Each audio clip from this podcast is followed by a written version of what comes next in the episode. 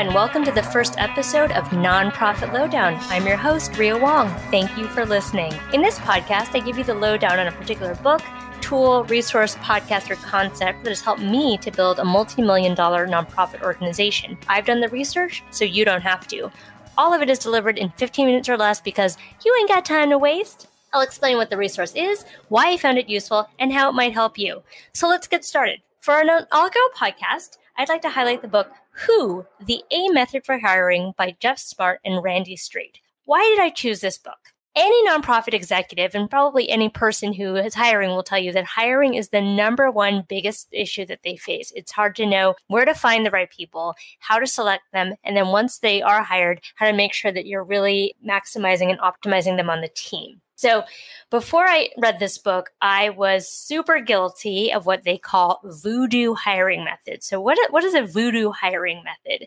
Essentially, it is a non-systematic, non-scientific way of interviewing people some of the voodoo hiring methods they highlight are the art critic, which is relying on your gut instinct to make a snap judgment, or uh, the trickster using silly gimmicks like throwing crumpled paper on the floor to see how they'll react, which, by the way, for the record, I did not do, but I've heard of. There's the animal lover, so the asking pet questions that are lacking any relevance or scientific basis. You know, we gave psychological and personality tests. The long and short of it is that I wasn't practicing an effective method of selecting people. And so we were consistently hiring people who maybe we're not exactly the right fit. And I certainly have had the experience, and I'm sure you have too, of hiring somebody on the basis of their resume and a really great interview, and then wondering where that person is and who who this other person is who keeps showing up for work that looks like the person you hired but isn't the same person. So, of course, anybody can pass an interview. Some people are really great and charismatic. Certainly, they'll give you good references because obviously, who in the right minds would give you a bad reference to call? And what this book does is really help you to a systematize your your process so you actually have an apples to apples comparison. B helps you to really nail down what it is you're looking for and how to identify what they call A player competencies. And C gives you a system so you're actually comparing apples to apples. So, especially in a process where you have multiple people interviewing, it can be hard to actually compare person A to person B. And what this what this book does is it creates a system so you know you're looking at the same data points even though you have two different people interviewing the same candidate.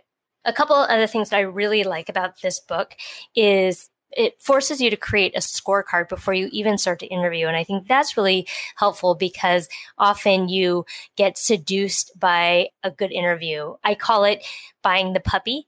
You see someone come in, they're charming, they're charismatic, you really like them, you think they might be the kind of person you want to go and have a beer with. That doesn't necessarily mean that they are a the right employee for you. And so by disciplining yourself to create a hiring scorecard, you identify on the front end so that you don't forget what it is you're actually looking for while you're in the process. The other thing that I really like about it is that it creates a screening interview that is a series of the same five questions over and over again, which is not to say that you can't deviate and, and ask deeper questions and probe. They actually encourage that you do do that, but that in fact, there is a process in the system.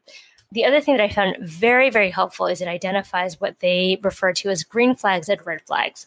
So, green flags are when the person that you're interviewing has the skills and experiences that match the scorecard. So, again, taking the the subjective out of it and really focusing on objective scorecard measurements. They're target driven and outcome driven. Generally when they leave jobs it's because they've been pulled away or recruited by somebody else. And in the case of managers have had the experience and and are willing to fire folks that are underperforming and to hire hire well. Some red flags that i think were very helpful was that people who are b or c players generally are asked to leave or resign as opposed to being recruited away they have areas that they won't actually provide references for. Generally, they have said things like the highlights of their last job have been the team that they worked with And whereas the A player will say something about the outcomes and their achievements. And then the other huge red flag is excusey sounding criticisms of former bosses and colleagues. So, as we know, A players are the people who really take responsibility and accept blame. B and C players are are experts at passing the blame. So, in all, I recommend this book.